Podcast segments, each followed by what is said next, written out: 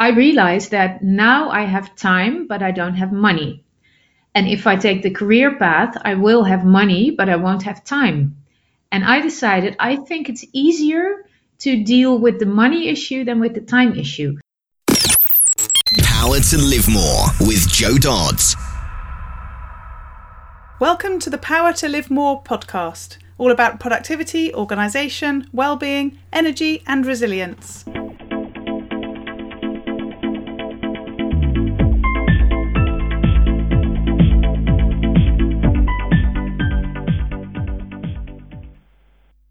I'm Jo Dodds, and I started this show to enable interesting people to share their stories about how they use their power to live more, and by that I mean to do the stuff that they want to do more than the stuff that they need to or should do.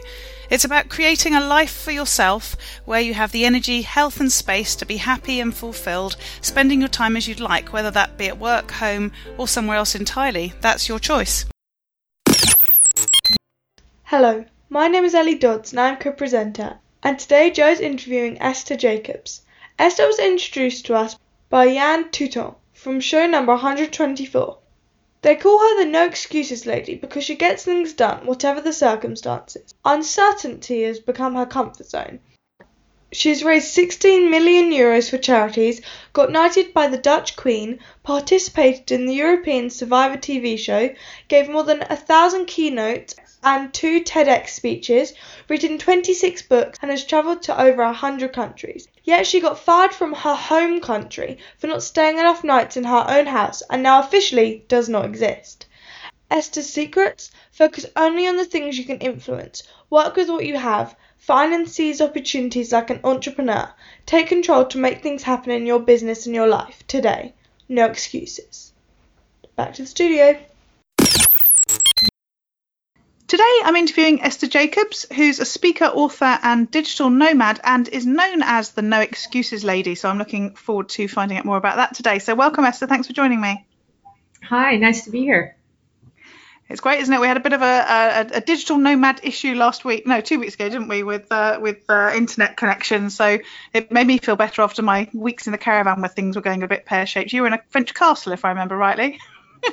yeah, that's correct. Uh, internet is always a challenge, but especially if you're in uh, in France, in uh, the ruins of a castle that they turned into an Airbnb, and the connection there was horrible. And now I'm in Amsterdam, and it should be better. So Lovely. let's. Lovely. So a true digital nomad, apart from there was less of the digital going on in the France bit. yes, when you leave out the digital, it suddenly becomes very uh, nomadic. yes, yeah. So tell us more about who you are and what you do, and also where you usually do it or, or where you have done it from. well, I'm originally from the Netherlands, and the Netherlands is still my basis. I mean, it's a it's a great airport to to have stopovers, and I have friends and clients and followers here. But I've always had a big interest in in traveling. I've been to over hundred countries. Um, and I've never been employed in the traditional sense. I've always been an entrepreneur. So I've always had the freedom to work when and where and with whom I wanted to. So uh, I'm mainly a public speaker. I've given over a thousand keynotes all over the world and two TEDx talks. And I'm also an author because storytelling you can do on stage or you can do it in a book or on social media. Uh, so I'm an author and co-author of 26 books. And one of the things I do is I help people to write their book in a week. Um, there are so many stories out there that that are worth to be shared, and people get stuck when they start writing their book the traditional way, and then they have to go back and rewrite, and then some stories never get told. And I advise them to start at the end, to start with the back cover of the book, because that's your marketing material, it's your structure, and it helps you to create an outline and then write your book without getting stuck. So that's one of the things I do. I also organize some other retreats, and um, basically, I'm um, yeah, I'm just using my own life and my own experiences to uh, inspire and motivate others to to chase their dreams. Lovely. And so, where do you usually work now, or is there not a usual? there is there is not a usual. Um, it used to be the Netherlands. Um, I had a, a, house in the Netherlands, and um, um I did most of my projects from there, but I was only there a few months a year. And I actually got fired from the Netherlands by the government saying that if you don't sleep in a place for four months a year, you're not allowed to register there. Even when it's your own house and when you pay taxes and you don't do anything wrong. And um, it was so weird. Even the, the ministers had uh, three weeks of meetings on my case a few years ago, and they yeah. concluded that this law is not meant for people like me, but technically the city applied it correctly. So there was nothing they could do. I got deregistered from my own house. So I lost my voting rights, my pension, my passport. My company got deregistered. Um, I lost my health insurance, my right to social security, and because my company got deregistered from the Chamber of Commerce, I also lost my bank account and my phone plan was not renewed. So it wow. was quite hectic. And um, weird enough, there was only one organization that kept maintaining Miss Jacobs, you are and will always be a cherished citizen of the Netherlands. And that was, of course, the tax service. Ah. it was so ridiculous. ridiculous. I had to pay taxes, but I had no more rights. So I paid Social Security premiums, but I had no right to Social Security or a pension. And it took me another three years to finally reach an agreement with them that they also came to the conclusion that I don't live in the Netherlands and I don't live anywhere else. So ever since, for the past um, six years, I officially don't exist. I'm not registered anywhere. I don't pay taxes. I have no rights if I die somewhere in the world, nobody has any idea where to repatriate me. So um, it has some challenges, but it also has a lot of freedom. And I don't have to do any admin. I don't have to keep any lists of, of hours or kilometers or receipts or whatever. So I feel very free. But every now and then, I, you know, whenever I have an interaction with the system, uh, I still get um, a lot of, uh, um, yeah, problems with the bureaucracy. Uh, to yeah. renew my passport, I have to go to a special window in The Hague for homeless people. Uh, when I lost my driver's license, there was no way I could get a new driver's license, not even if I took the test again or uh, registered myself again for a few weeks, because everybody requires proof that you're in the country for 180 yeah. days a year. And I travel so much. I'm I'm in the Netherlands like three months a year, and then there's no other place where I spend three months a year. So you tell me where do I live? Where do I pay taxes? Who am I?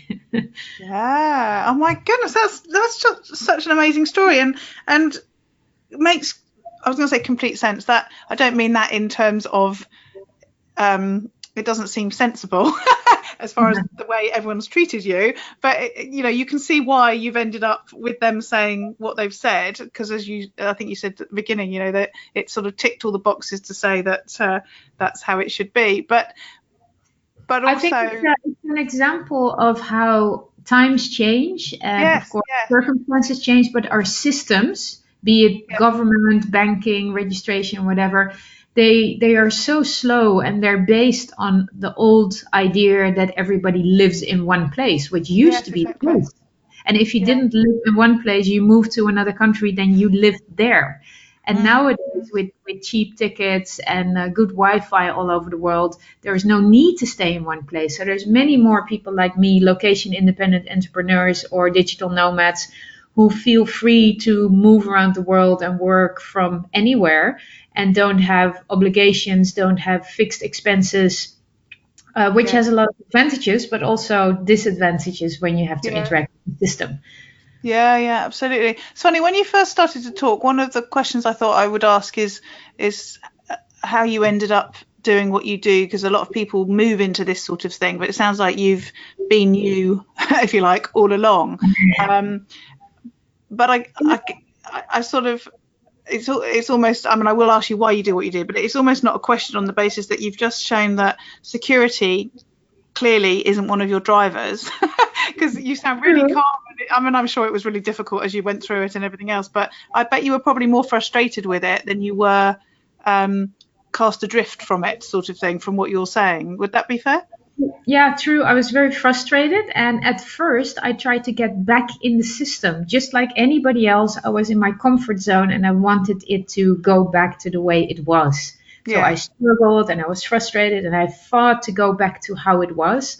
And at some point, I realized I'm the no excuses lady, right? I get I'm on stage, I tell people to turn situations around, to turn challenges into opportunities. But then I got back home and I was frustrated trying to get back into the system. Yeah. And at one point I realized, oh, I have to apply it to my own life because it's always difficult, of course, to apply things to your own life. Yeah. And that's how I turned things around and I turned it into an opportunity. And now I help other people to uh, sort things out with the system, to have more freedom in their life, to become location independent entrepreneurs. And so I've turned it into an asset. But mm-hmm. your other question, how it all started, is also valid because many of the people listening are probably in a, a regular job, whatever regular is, but they're employed and they have monthly um, income and they have monthly expenses. And the idea of quitting and uh, still having those expenses and not having that income is very very frightening frightening. Yeah. and i understand. The way i started is very different. After my studies i didn't get a regular job but i started doing little projects like market researches and you know entrepreneuring. So i wasn't used to a salary and a mortgage and a car and you know a phone plan that your company provides and for me, every hundred dollars that I made was a hundred dollars. And if I made three hundred dollars, I thought, hey, I can travel in South America for a month. So of course the numbers grew, um, the money that I made and the expenses that I had. But basically, I started with um, a student mentality. You have yeah. nothing, and anything you earn, uh, you can use or spend. And if you start with the idea of you know you need so much money to um, you know to, to get through life then there's a big pressure on your shoulders to make that much money as an entrepreneur when you start your own company so uh, i would advise people who are still on a regular job but who want to be an entrepreneur to start a side business and once you get confidence that you can make money with your side business, you can start working maybe one day less or two days less. And then when you make the transfer, it's not so frightening. Yes. Yeah. Yeah. Very good point. So, uh, I want to ask you again why you do what you do, but let's just um, unpick a bit more of, of that. So you, have already said you you help people in the situation that you were in, and you can we can see where that that's that's come from. You you are a speaker, you are an author, and you help people to, to write books. How did those things come into what you do, given you started with, as you say, let's earn a bit of money and go traveling? right. It's actually, it has a, a deeper uh, layer to it. Um, when I was about 16, I had a neighbor, a lady who was uh, psychic, and she told me that uh, the world was going to end. You know, there was going to be some disaster, and she didn't know when or where or how, but at some point, the world as we knew it was going to end. So she said, don't make long term plans, just enjoy what you can do right now. And that's why I chose not to, you know, go in a regular career path, which is 10 or 20 years, or to make any long term plans. And I've actually always had this, well, I don't know if you call it short term view, but uh, not so strategic. I just take whatever comes on my path and I turn it into something. So um, everything I've done is uh, relatively short term and not strategic. And anything that happens to me, at first I resist it. You know, uh, I've had been in a relationship with um, with a playboy for seven years, uh, the, the biggest player of a Caribbean island. Uh, when this thing happened that I got fired from the Netherlands, I resisted it at first. Uh, I collected 16 million euros for charities when the euro was introduced. Um, but when that happened, at first I just wanted to make money, and then I found out that everybody wants to make money. So I turned it around and I said nobody's going to make any money, and all the money we raise is going to go towards charities. So anything that happens to me, I turn into uh, a story and I share it on stage. And then people ask, why didn't you write a book about it? So I did. And then other people ask me, how do I write my book? So I help them to do that, or I help them to become speakers. Now I help them to to have a more free life. So basically, anything that happens to me, the the the things I learn, I would like to share. So I don't have a strategy. I don't have a bigger plan. I just go through life turn things that happen, try to turn things that happen into something productive or positive, and yeah. share that philosophy, the, the no excuses philosophy, with as many people as I can. And maybe yeah. I should have a long term strategy, or maybe I should have like a, a deeper motivation, but this is just the way it is, and it works fine for me and the people around me. So I don't really think about it that much. I, lo- I love uh, how that's come about because a lot of people are going the other way, you know, starting the other way. They start with, you know, our life is about, you know, I don't know, grow up, get married, have children, have a corporate job, get promoted, and then by the time they're, you know, my sort of age in their 50s, 40s and 50s, they're they're starting to think, oh, is that it? You know, oh, did, should I really have done it like that? Or you know, let's be a bit more open and let's start to think about a different way of being. And then, you know, it's not too late because you know it's perfectly possible to do all those things as well. But it it's almost like a kickback against the structure that they sort of went along with because we weren't told you could do anything different. Whereas almost you you you know you were given that information and took it and did something different straight away it, really interesting true, true and it, it wasn't always easy because i had no role model i had no beaten path to follow and i've done mm. lots of stupid things and uh, but i've i've gotten to know myself really well and i think that's my main asset and my i don't have a you know a big title or um, uh, money in the bank or a position in a big company but i have my freedom and i know myself. And i think those two things are a great combination to to to have confidence that i can survive and thrive in any circumstance whatever happens in the world whatever happens to me. And i think a lot of people feel insecure when you take away their position or their possessions and they're just left with themselves. And that's what often happens in a midlife crisis. They have everything that they thought they wanted or needed, and they still don't feel happy. And then they start to question themselves and the system. And uh, um, one thing I remember when I finished my studies and I had the choice to, you know, to become a junior product manager somewhere like all my peers, or to to travel and do market research and become an entrepreneur I realized that now I have time, but I don't have money. And if I take the career path, I will have money, but I won't have time. And I decided I think it's easier to deal with the money issue than with the time issue. So I go for the time that I have now and I'll deal with the money. I'll find a way to deal with it. But if you go for the money and then you have to find the time somewhere, that proves to be really difficult. And I'm very glad I made that choice, um, which is already um, almost 30 years ago, uh, because it's yeah, it's given me exactly what you said, a lot of experiences, and every day I have a choice. If I don't like something, uh, I can change it. I'm responsible for my happiness. I'm also responsible if I don't like something. There's nobody to blame. I can't be the victim. I can't point at the government or a boss or a partner, or whatever. So I feel and I am responsible and in control of my own life, and I think that's my my biggest driver. Mm-hmm. You were so ahead of your time to, to work out the time and money thing all that time ago. so, so what about the the moniker, the No Excuses Lady? Where did that come from?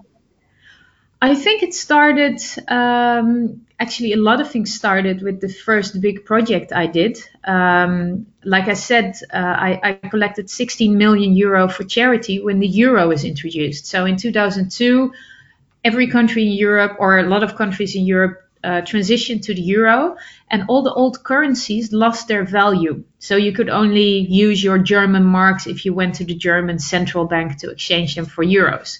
Yeah. And of course, people in the Netherlands, we we travel a lot, and we have these uh, jars with coins that we don't use and we don't go to a central bank to exchange like one or two dollars. So I decided if I collect all this leftover money for charity, people donate something that has no value to them, but I can turn all those coins into euros for charity.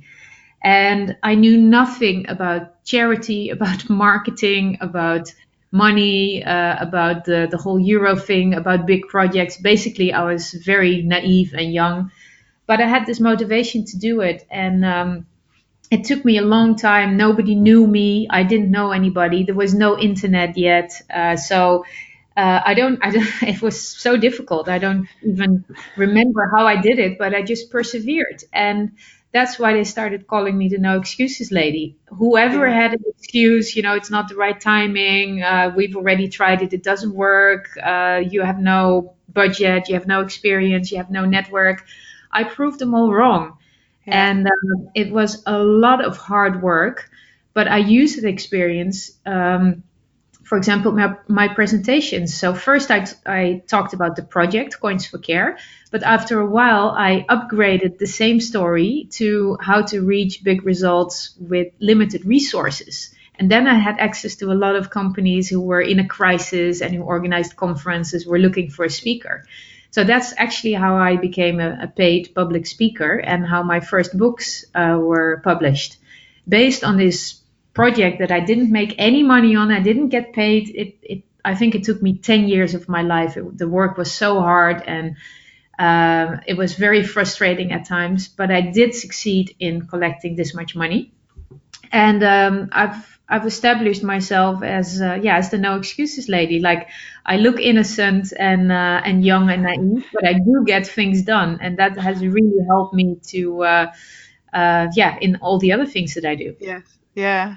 And it's interesting, especially with your self awareness, to hear the comment, I don't really know how I did it because it was really hard. Um, I, I, when I first started my own business, I had um, local magazines. And I remember at one stage I had eight magazines. And I often say, I don't know how I went to print with eight magazines. You know, I just can't even remember it what it was really like. Complicated. Funny, yeah. Especially with, without all the tools that we have nowadays, you yes, know, the, yeah, the, exactly. internet, but you did it somehow. Yeah, yeah. Well, my first magazine, I was supposed to design it in Microsoft Publisher because that's the instructions I'd been given by this company that I'd bought these instructions from. And my printer said, "Oh no, no, it'd be better if you could use Quark. Here's a copy." Um, and I took it to France with no internet for a week and designed a, mag- a 24-page magazine. Um, and, and, and I again now look at that and think, oh, trying to work out technology when you don't have the instructions, you haven't got Google to ask. it's virtually impossible. How did I do it? And somehow we did it. Yeah, somehow exactly. It. And then we blocked it out because it was obviously too traumatic.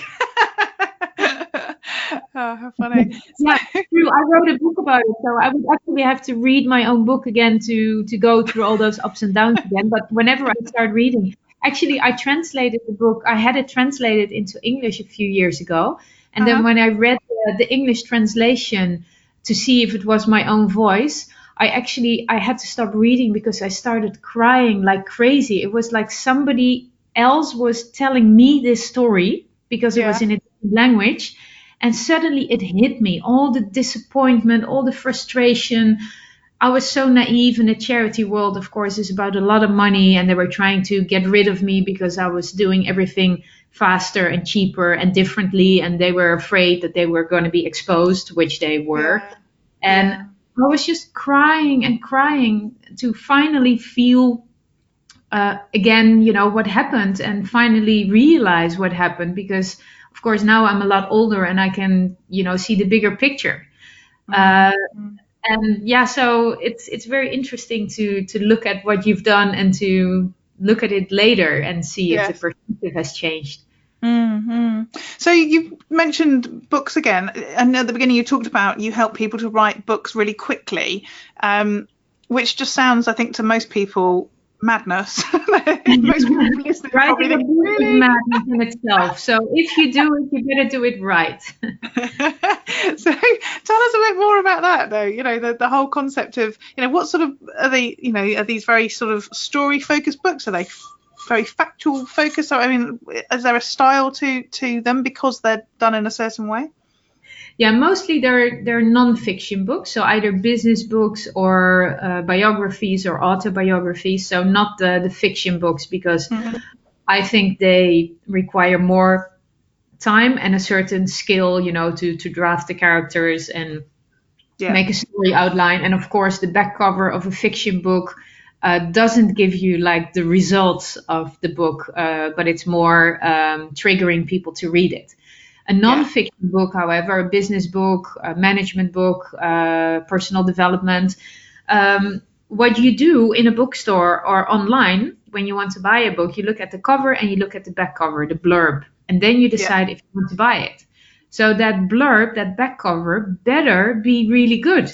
Explain the problem this book is going to solve, uh, the results the reader will get from reading the book, the tone of voice, um, something about the author, why the author, you know, why you can relate to the author, and why the author has a special perspective on this. And um, actually, if you write this back cover first, you can approach a publisher or you can start pre-selling your book even though you haven't written it yet you can you know announce it and um, and make it available to people and the back cover gives you the structure for your book. If you say in seven steps i will teach you this or with 25 examples or tips then you know the structure of your book should be the seven steps or the 25 tips. Yep. And when you have the structure you can start putting bullet points in this document saying, oh, in this chapter, I want to mention this example, I want to include this photo, I want to share this story. And just those bullet points you distribute throughout the book. Um, and when you're done, you can see if each chapter has what it needs, if one is mo- much bigger than the other, if information is in the right place. And when you feel this is complete, then you can start writing and you don't have to start writing on page one, but you go with your energy maybe chapter 8 has an example that you really feel passionate about and you just write that example. Then you take a bullet point from chapter 3 and turn it into a paragraph. So you can write even in 15 minutes when you're waiting for the bus or uh, while you're preparing food. You can write in little uh, sprints instead of sitting down a whole day, blocking a whole day to write what people try to do and it, it hardly ever works. Mm, Plus, you follow your energy instead of you know having to start on page one and then having to go back and forth and restructuring. So this method works for 99% of the people. I've already helped 400 entrepreneurs to write and publish their book. And for many of them, it establishes them as an expert, as a coach, as a speaker, as a, a consultant. Uh, some use it as a free giveaway to share an important mes- message they have. Uh, some feel they have a gift, they have something special, they, they were very sick and they found a way to get better, or they had a life experience they want to share with others. Um, and they distribute their books for free, their ebooks, to reach a bigger audience and to share their important message or gift with others.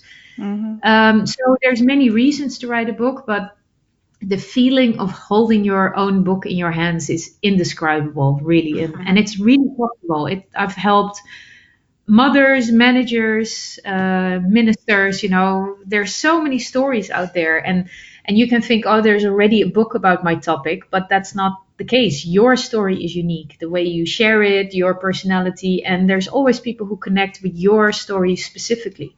So mm-hmm. I would like to invite anybody who's listening to think, what is my story? And, you know, in what way can I share it? Maybe you can record a video, maybe you can record audio, maybe you can write blogs or poems or write a book, but um, your story has something that can be an eye opener to somebody else.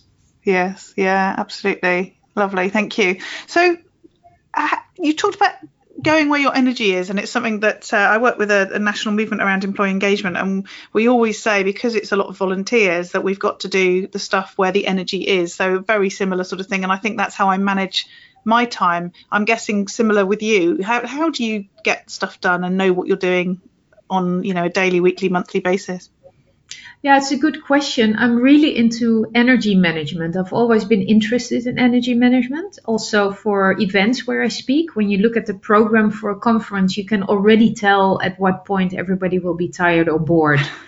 or you know and, and, with a little change from from listening to to participating you can already solve that or uh, to have people walk from one space to the next uh, to to digest what they've just heard but I'm always surprised how few people are aware of their own energy management or within their organization or within an event that they're organizing.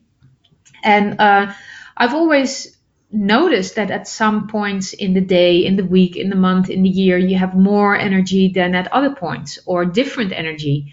There's even, even people who are saying that the different seasons uh, are suitable for different types of work. Like uh, I don't remember exactly, but the winter is for um, cocooning, digesting. Uh, then the spring is for planting seeds, and the summer is for executing things, and then autumn is for harvesting, and that's also for for ideas and and for business. Um, and some people are morning people, some people are evening people. And the whole idea that you have to be in an office or behind your computer from nine to five whoever came up with that because it doesn't, it doesn't work for most people. You, you could be sitting behind your computer and not be productive at all, but spend hours behind your computer. Or you could be walking your dog and suddenly having this wonderful idea and you sit down and write it in five minutes and you have like a real added value or a real um, uh, efficiency. Mm. So it's very interesting to observe observe yourself and others. And um, I'm struggling uh, with energy management. I've always been, and I probably always will be. Um, I had a car accident uh, six years ago in the Caribbean. Uh, I had a whiplash, so my brain doesn't work the same way anymore as it used to before. Before I could force myself to continue, like what I did with the charity project. I got up at five in the morning, worked until 12 in the evening for three years. Uh, and whenever I thought I couldn't do anymore, I would still continue. Of yeah. course, it's not good for your body, but you have this turbo button that you can press, and you know you always find this extra energy. And after the accident, my turbo button didn't work anymore. Even as I got better, the turbo button doesn't work anymore. And then you, you know, you you try to drink coffee, you try to eat sugar, uh, try all kinds of things to get that energy back. But I realized that, in fact, the accident was a, a very good thing happening in my life because I'm now I'm forced to make choices. I can't do everything, and I have to choose what is important and when I will do it. If I have two hours a day that my mind feels clear, if I use those two hours to go on Facebook or to um, book plane ticket, those two hours are gone. So, in fact, I should use those two hours to be creative, to be productive. And then when I don't feel very clear, I can always book a plane ticket or go on social media or whatever. Yeah. So, it forces me to be aware and to make choices. Yes. Yeah. It's interesting. But it's not easy. It's not easy. I'm so Oh, that's a local train. I don't know if you can hear that. yeah, it sounds like a real train from a cartoon. it's at the bottom of our hill. I normally shut the window and I forgot, and I was thinking, oh, I probably should have shut the window. And then the train came, but it's, it's a nice English sound. um, yeah. So, um, yeah, the the whole energy piece. Obviously, awful that you've had to work it out because something happened that put you into that position. Um, but but so vital that we all understand that. So uh, you know, a great um, example to share as well because. As you say, we've got all these structures that people have, have sort of designed, you know, other people have designed, whoever they are, that say this is how you must work. And as, as you've said, you know, it's just, it doesn't work for most of us in the same way. And it's really about knowing ourselves and and working out what what works best. And I, I, guess the advantage of for those of us who work for ourselves and work from home or wherever, uh, you know, we can really do that. I think it's you know in corporate it's so much harder because people don't have the opportunity and, and people don't get it, do they? No, it's true, and um, I've learned to question everything. So as a consultant, I would be very annoying. People would think I was very annoying because I I enter a company and um, I start asking questions, and, and the answers are, well, we've always done it like this, and it's just the way it is, or we've already tried that, it didn't work. But yeah. as an outsider, you look at things differently, and you're allowed to ask those questions, and those questions can generate interesting insights. Yes. So people go to their office from nine to five, or from eight to seven, or whatever the time is and we think it's normal, but most people go to their office actually to answer emails, which you could do from home, or which you could do from a co working space, or which you could do from a hammock on a beach in Thailand if you wanted to. so you should go to an office to collaborate, you know, to actually meet your colleagues or your clients and to work with them. Uh, but you could also do that through a video call, for example. So um, this also uh, relates to how you uh, use your energy during the day because you have different activities. You have creative um, uh, time. You, you need to write, create a plan, create something. You have responsive, react to emails. Uh, you have to do calls. You have to uh, work together with other people.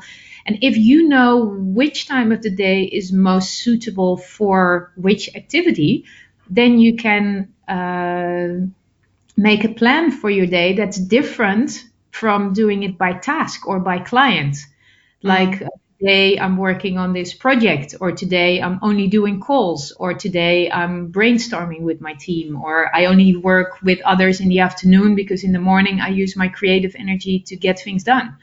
Mm. And it's different for everybody, and there's very different ways of looking at it. But I would like to invite everybody to, to, to have a look at it, to take notes. When do you feel you get energy from some activities? and when do you feel it drains you? When do you feel you get stuck? When do you when are you productive? When do you feel happy? When do you feel in flow? And it can be the location you are it can be the time of day it can be the activity it can be the people you're working with. Uh, there's so many factors and the only one who can decide what works for you is you. Not your boss not the government not some productivity program or book uh, it's you. Uh, so become aware take notes and if it feels good, do more of it. if it doesn't feel good, find an alternative. That's how I learn, and that's how children learn trial and error. Yes, absolutely. And I'm writing writing a book about this now. Light your fire without the wor- the burnout. Uh, energy management for passionate people. Because I realize if you if you have a boss who says you have to do something, you can be stressed and you can rebel against this boss. But if this boss is inside your own head and it's setting you deadlines and it's giving you motivation and it's pushing yourself, then it's very hard to resist or to rebel. And then you create stress inside yourself that you've created yourself. And um, I think it's possible to reach big, hairy goals uh, without creating the stress, with having fun while doing it, learning while doing it, having time for other things. Um, but you need a sustainable way of managing your energy and not the turbo button I was talking about and living on reserve all the time.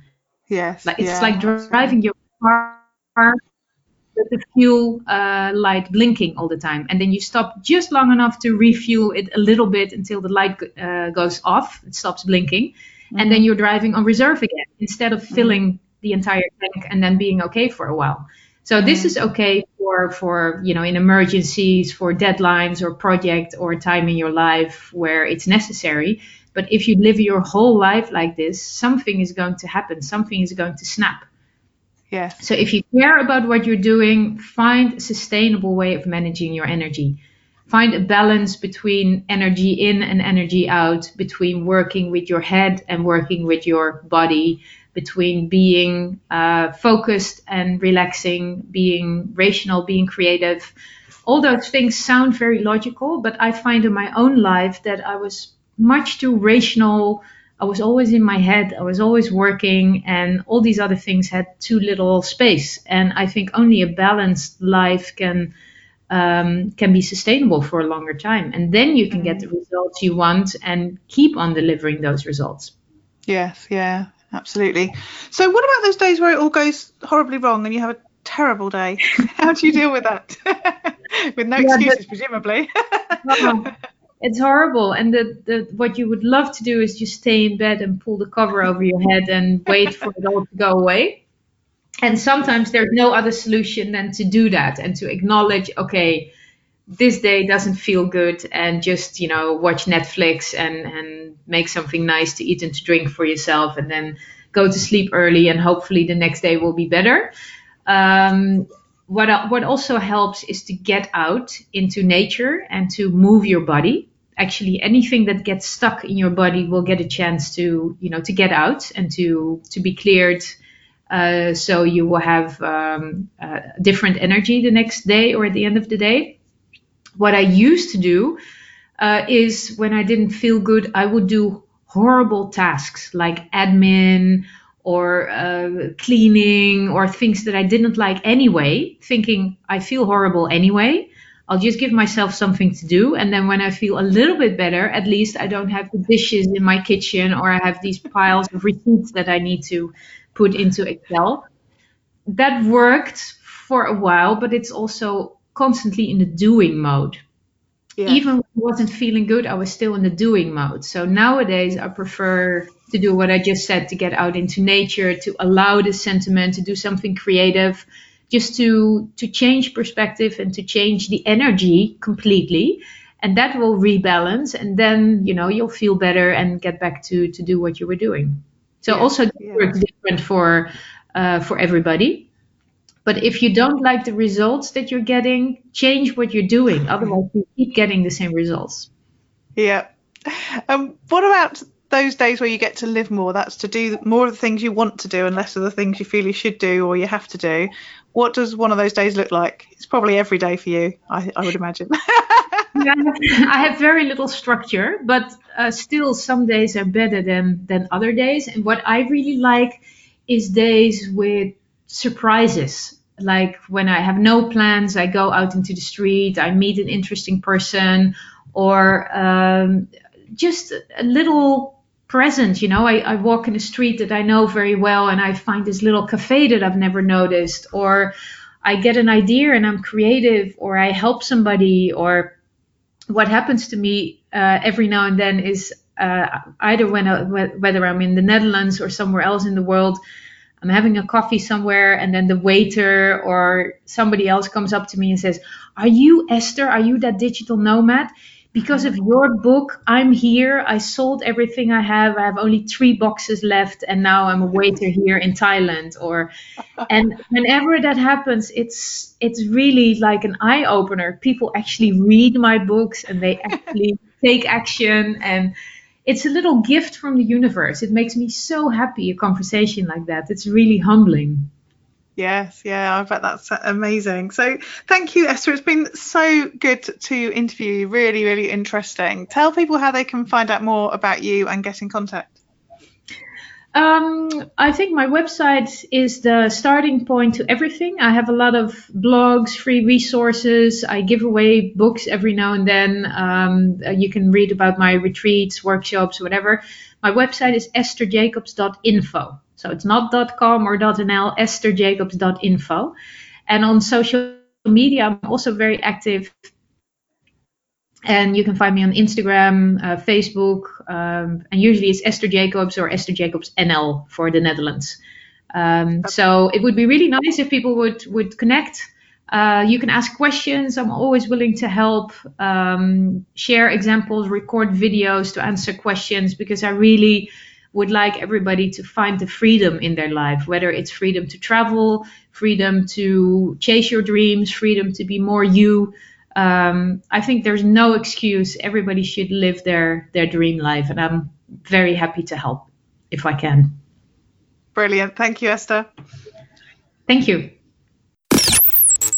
All this information is available in the show notes. If you go to powertolivemore.com forward slash 130, you'll find them there.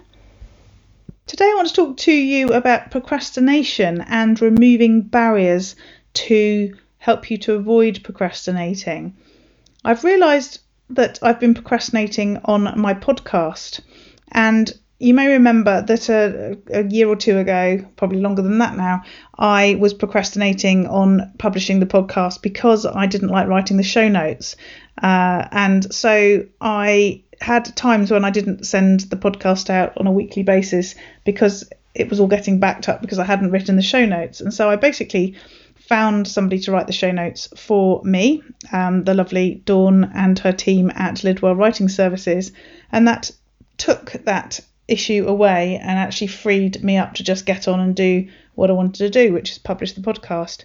Well, I've noticed in recent weeks that although I plan to put the podcast out on a Friday, it rarely goes out on a Friday because of other things that crop up and the process and all that sort of thing. And I thought I needed to have a look at it because clearly there was a problem. So I needed to look at what that problem was. And I determined that actually the thing that holds me up every week is recording this bit. And this is what I call my outro.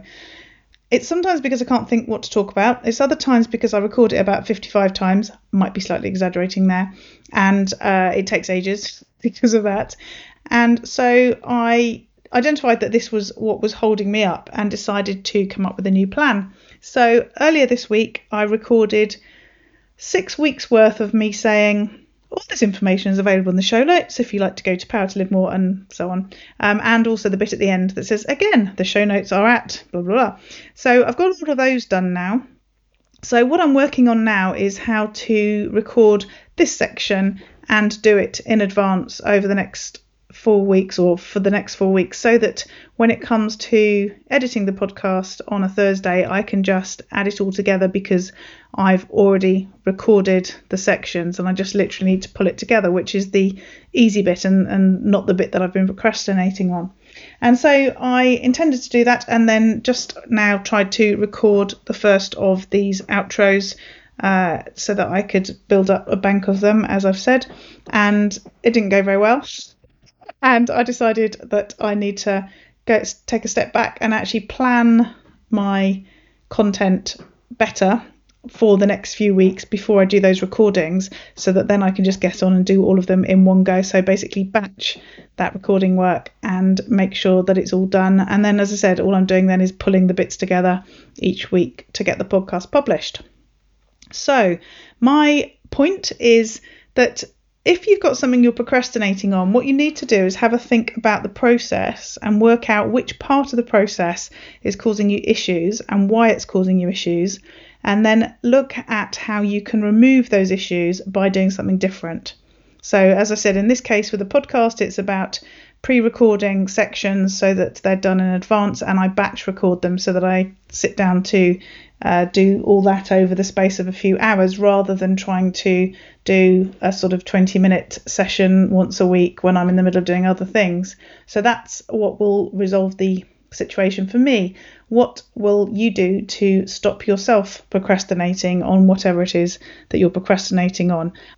I'd love to hear some examples of how you've got over your procrastination by identifying the process, working out the bit that's getting you stuck, and looked at doing something different so that you're no longer stuck and therefore not procrastinating. So please do drop me a line, jo at powertolivemore.com, and share what you've been doing. I've been really busy this week adding new courses to my Power to Live More Calm membership site. You may remember that it's a site aimed at helping home based coaches and consultants to be more successful whilst also getting to live more. And as you know, that means getting to do more of the things that you want to do and less of the things that you feel you should do or have to do. So I had an account with Teachable where I was hosting a couple of courses and I'd moved the How to Simplify Your Life course over to the new membership site and the intention was to close down the Teachable account.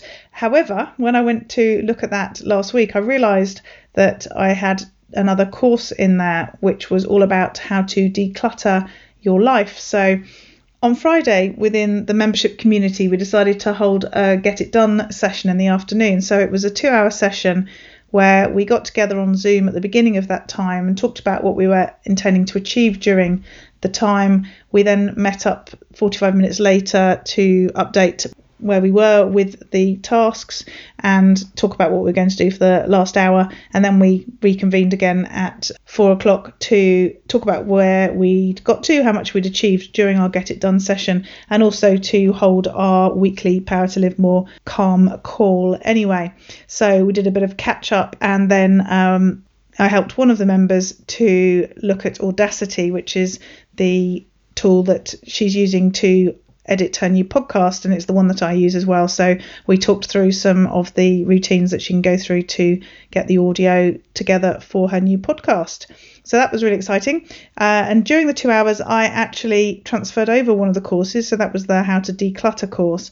And then I went to close down Teachable. I realised that actually there were two more courses in there that needed transferring across.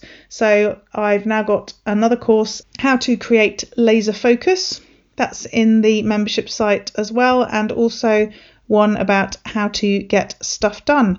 And last week I'd also added a new course already, which was all about WordPress security. So there's a varied list of content in the learning section of the membership site now to go along with the materials that are in there around currently goal setting and blogging. And as I said, we had our first Get It Done day on Friday, which worked really well. So, if you're a home based coach or consultant, or you know anybody who is, and you're looking for some support and community around improving the success of your business, but also around getting to live more, then please do go and check out powertolivemore.com forward slash get calm so you can find out more.